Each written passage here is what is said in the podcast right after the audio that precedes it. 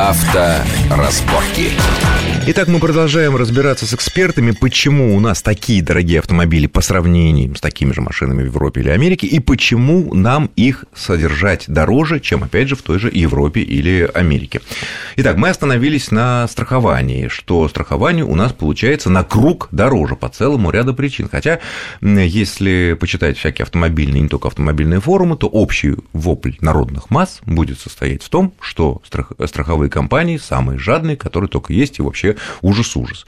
Они действительно самые жадные, или все-таки есть какое-то объяснение этим высоким тарифам? Объяснение есть, у нас действительно рынок еще... Реально, не их объяснение, не, а реально объяснение. Нет, ну, у нас действительно рынок начинающий. У нас на рынке творятся всякие вещи, которые, в общем, на Западе быть не могут по определению. Он у нас настолько сырой, настолько не сформировавшийся, что даже вот общей базы у страховой компании 10 лет в системе ОСАГО, общей базы нет по сей день. В этом году грозятся ввести. Ну, бонус мал, да, вот эта система. Ой, грозятся уж сколько лет. Я к чему говорю? Компании разные, компании исчезают и появляются. Крупники играют тоже часто не по правилам. Ну, в общем, еще раз говорю, что... Ну, то есть, ведут себя нехорошо по отношению к нам, к рядовым потребителям. Ну, есть объективные факторы, почему вот, как бы, стоимость страхования, она выше. Вот как вот сказал, соответственно, коллега, что у нас есть стоимость, которая формируется за счет рисков. Вот эти риски в России, они выше, чем, скажем, в развитой там Великобритании. Почему? Это, допустим, вероятность различных схем, там, ухищрений, которым прибегают люди там, и так далее. То есть, это один из факторов. А, мошенничество. Мошенничество. Да, конечно. Наши люди больше мошенничают в страховой сфере, чем нет, давно пользующиеся страхованием британцы? Наши люди гораздо более изощренные. Они придумывают такие способы, которые британцы в жизни придумывают, если уж на то пошло. Во-вторых, у британцев просто отлажена система безопасности, во-первых, самих страховых компаний. И общение между страховыми компаниями налажено на очень высоком уровне. Злодеи поймают информацию. Да, обмен информацией идет моментально, и злодея вычислить легко. А у нас человек, обманувший как страховую компанию там, где-нибудь в Казани, может быть, тут же сделает то же самое. Да нет, разные, если у них действительно общей базы нету. Кинул эту компанию, кинул эту, мошенничество, потом страхует или наоборот. Постоянно бьет машины, и потом, по идее, у него должен вырастать тариф на даже ОСАГО, понятное дело, раз он такой безбашенный. Ну, плюс, наверное, то, что, опять же, средняя безбашенность наших водителей пока повыше, чем... Да, действительно, это один из факторов. Аварийность все-таки в России, она выше, чем... Страховые компании это закладывают. Конечно. А конечно. Данные по аварийности есть вообще какие-то вот в ваших исследованиях? Вы знаете, мы напрямую вот этот момент не изучали, мы понимаем, что есть общая тенденция к тому, что она выше. И плюс, вот, говоря о страховых, как мы начали говорить, здесь естественная связь с рынком кредитования. Которые тоже безумно дорогие. Действительно... Все дорогое. Куда ни кинь, все дороже. Ну, вот кредиты у нас денег у нас меньше, а кредиты дорогие. Кредиты у нас самые дорогие на сегодняшний день в Европе, это факт. Вот в Америке вообще, считай, кредиты там нулевые. Ну, они там действительно очень небольшие, то есть там по 3% действительно очень реально привлечь. Это мы еще одного злодея поймали банки, значит. Опять же, это не совсем может быть злодейство, да. Ну, жадность обычная, вполне понятная, корыстолюбие. Знаете, ну, банк – это коммерческая организация, он должен зарабатывать деньги. Ну, надо же меру знать. Если он начнет давать деньги под 0% или под 3%, его тут же накроет Центробанк, потому что он нарушает правила. Ну, понятно, он не имеет крайности. Но американские банки дают под 0, невозможно. Договариваясь с автопроизводителями. Да-да-да, вы знаете, здесь есть причина, просто у банка все очень просто. Банк берет деньги у вкладчиков, у других банков, у государства под определенную ставку. После чего он эти деньги, соответственно, раздает на рынке. В том наши числе, банки. Наши банки. Ну, как и любые банки. А те американские банки тоже самое. Они же не сами печатают это. Нет, они не сами печатают. Но просто вот, допустим, есть такой показатель, как ставка рефинансирования. Да? Это ставка, под которую наш центральный банк выдает деньги коммерческим банкам. Так вот, эта ставка в России кратно выше, чем ставка аналогичная в США, например. Ну, если в США она колеблется там 0,5-0,75%, у нас она может составлять 7%, условно говоря. Минимально. И даже выше. А ни один банк не имеет права работать на рынке кредитования по нашему закону.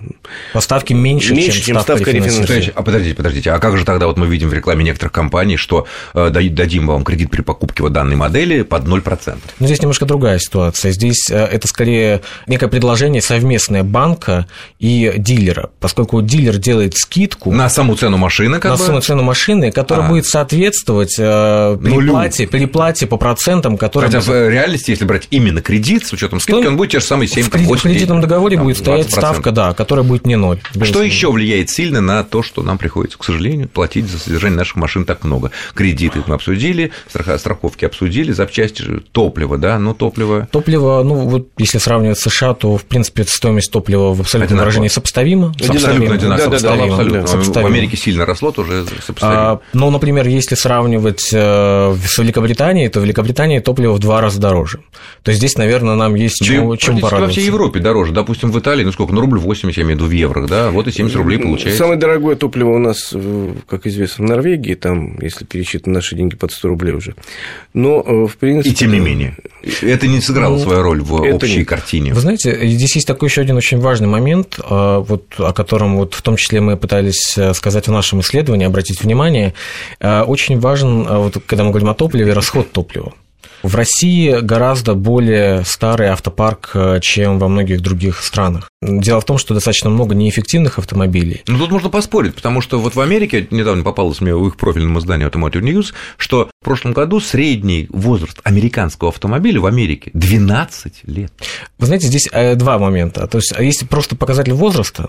А вот в России вот по статистике... То же самое. В России по статистике порядка половины автомобилей, по-моему, если не ошибаюсь... Средний возраст у нас порядка тех же 12 лет. Да? Другое дело, что это за автомобили. Качество у нас качество, вот то, что Сергей хочет сказать. То есть машина, допустим, 2001 года, американский Ford какой-то, это одно, а наша классика 2001 года сейчас представляет из себя, как, если еще она жива, ну, жива, наверное. Она жива, конечно, да. Потом, я не знаю, вот меня недавно прижал к стенке один читатель и говорит, вот почему запретили бензин ниже евро-4, вот у меня целый парк автомобилей ГАЗ-66, я на них работаю, я говорю, господи, так он же жрет там 30 литров или 40, как вы эксплуатируете. Абсолютно. Он говорит, ну, а мне вот так нравится, вот такие они хорошие машины, полный привод. Мне кажется, тут еще момент такой, что в Европе из-за тесноты, маленькие страны, маленькие старые городки, там тесные парковки, они уже, ну, лет как 15-20 пересели на совсем маленькие машинки. Там нет вот таких кроссоверов, практически нет, кроме как, ну, в городах, где основная часть населения живет, которые жрут, конечно, гораздо меньше. Конечно, тем более... Америка отдельная ситуация. Конечно, ну, вот в Европе это продиктовано в том числе и стоимостью топлива высокой. Это как бы несколько компенсирует вот этот фактор. Но в России вот тот факт, что достаточно много автомобилей, которые потребляют больше топлива, приводит к тому, что расходы действительно в России выше. И как раз-таки, вот на наш взгляд, отчасти вот проблема высокой стоимости владения, она решается путем управления компонентами стоимости владения, да, и в частности, например, создание определенной мотивации для людей приобретать более экологичные автомобили с меньшим расходом топлива. В нашей ситуации, мне кажется, мотивация будет только одно – резкое повышение цен на большие автомобили, резкое повышение цен на бензин. Кстати, по поводу Европы я хотел сказать очень смешную вещь, я недавно наткнулся. Средний продаваемый автомобиль в Европе, если взять по последним 2 годам, это будет некий хэтчбэк класса «Б». Ух ты, малышка. Да. То есть Фиеста, чтобы было понятно, Форд Фиеста, Опель Корса. Да, Volkswagen Polo с дизельным двигателем, объемом там 1 литр, 1,2 литра. С механикой. В Европе? Да, вот с механикой. Вот у них, кстати, да, Европа, тенденция пошла на механику, потому что механическая коробка дает небольшую экономию топлива. Ну, у них никогда особенно... Дает небольшую экономию топлива, считается, и вот экономные там немцы, всякие шведы начали переходить. И автомобиль дешевле. Это понятно. И автомобиль дешевле в целом. Но в Европе вообще автоматы как-то не очень были распространены, знаете, всегда. Вот этот момент по поводу, как раз вот сейчас очень важное вот упомянули, относительно дизельных двигателей. Да, то есть, вот помимо того, что в России, допустим, автомобиль может быть менее экономичный, так еще и у нас дизельных двигателей, по-моему, от всего автопарка порядка 5-6%.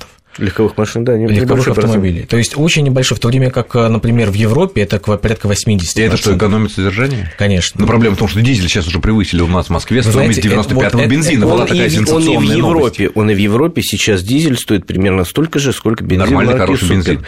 Но в целом дизельный двигатель более экономичен, потому что меньше потребляет топлива, особенно если это, ну, по городу там небольшая разница, когда включил-выключил, а если на трассе, то тут разница очень существенная. Но и дизель сильно дороже, сам двигатель. Ну, сам дизель нет, не принципиально, если в Европе он не дороже. А в Европе у нас дороже. В Европе у нас дороже, потому что... Качество нашего топлива, оно ниже, и, насколько я понимаю, что есть определенные моменты, вот, связанные вот как раз-таки с адаптацией там, наших двигателей. Кстати, у нас те иностранные производители, которые продают автомобили с дизельным двигателем, мало того, что ставят цены на них выше, чем на автомобиле с бензиновым двигателем. У нас, да, это заметно. Еще и вкладывает, приходится платить дополнительно потребителям за дополнительное ТО. Более часто. Я езжу на автомобиле с дизельным двигателем.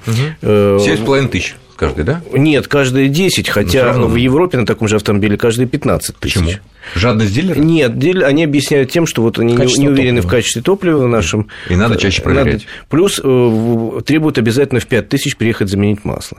А это денег стоит. Пусть там не сумасшедших, но все-таки это добавляет в цене автомобиля некую... Снять защиту картера, извините. Снова поставить защиту картера, отдельные деньги, которые идут дилеры. Ну, хорошо, последнее, вот то, с чего мы и, собственно, начали, я вот сказал по исследованию Ernst & Young, средняя цена нового автомобиля в декабре, который купили россияне, составила без малого 819 тысяч. Ну, вообще, это как-то очень странно, мне кажется, высокая цена. Мы знаем, основная масса рынка – это Логаны по штукам, да? Это Лады Гранты, это Лады Калины, это Шевроле там какие-то маленькие и прочие. Как это 819 тысяч? Ваш прогноз в будущем году, что так это и будет сильно? Вы знаете, я вот сначала прокомментировал бы цифру, да, и сказал бы, что здесь есть некий момент, что эта цифра включает в том числе легкий коммерческий транспорт, который все-таки каблучки всякого рода. Они подороже, чем средний автомобиль. Микроавтобусы. Да, то есть их стоимость все-таки повыше, то есть это немного влияет. И в целом есть, смотрите, здесь произошло, вот если посмотреть на рынок в целом, то ведь у нас отечественные автомобили в штуках, их было продано меньше, чем в прошлом году, то есть динамика отрицательная. То есть рынок сместился туда, в более дорогие сегменты, что привело, соответственно, знаете, это не только цена, это еще и сам качество автомобиля. Понятно, это естественно. Собственно, да. А потом, реально, и рубль уже не тот, что был 10 лет назад, и доллар уже не тот, что был 10 лет назад. На этой оптимистической ноте, что нас не все все-таки дурят, а на самом деле есть некие объективные причины того, что так дорого покупать и содержать автомобиль. Я благодарю моих гостей, это был Сергей Литвиненко, старший менеджер компании Price Waterhouse Coopers, и заместитель главного редактора журнала «За рулем» Игорь Мажоретто. Спасибо вам за разъяснение. С вами был Александр Злобин. Всего хорошего и успехов на дорогах. Авторазборки.